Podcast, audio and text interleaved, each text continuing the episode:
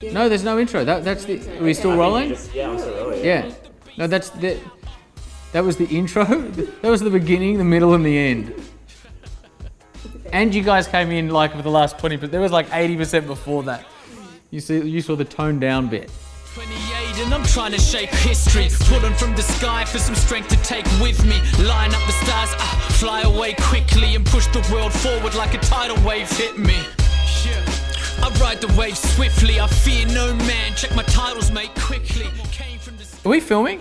Yeah, I'm filming. Good. Yeah. You can't um, want to go home at six, seven, seven thirty every night to watch McLeod's Daughters, and go out on Friday night. I don't know. It was eleven years ago. Last time I watched TV. All right. It's about, about the right period of time.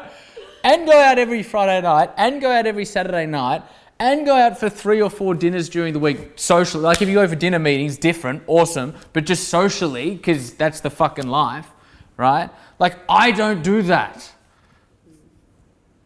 I haven't done any, and I, I'm not saying don't enjoy yourself because you can enjoy yourself, but people that do great work are those that fall in love with the work. We have a culture that is obsessed about the results and not the fucking work. Obsessed about the fruit and not the tree, but you can't have the fruit without the tree. And the tree in this game, people, is work. It's got to be watered. It's got to be watered. Entrepreneur, fucking work in a business, doesn't matter. It's all the same shit. So, yes, a big thing for me over the last couple of months is realizing how little people work. Which is fine. Which is also, if you don't want to work, I don't have anything like that's complete. This isn't a moralistic fucking discussion. This is a discussion around um, if you say you want to be a successful entrepreneur and complain about not being there yet, and you're going out five or six nights a week and watching McLeod's Daughters whenever it's on, and tuning into Netflix when it's not, then I have very little sympathy for that.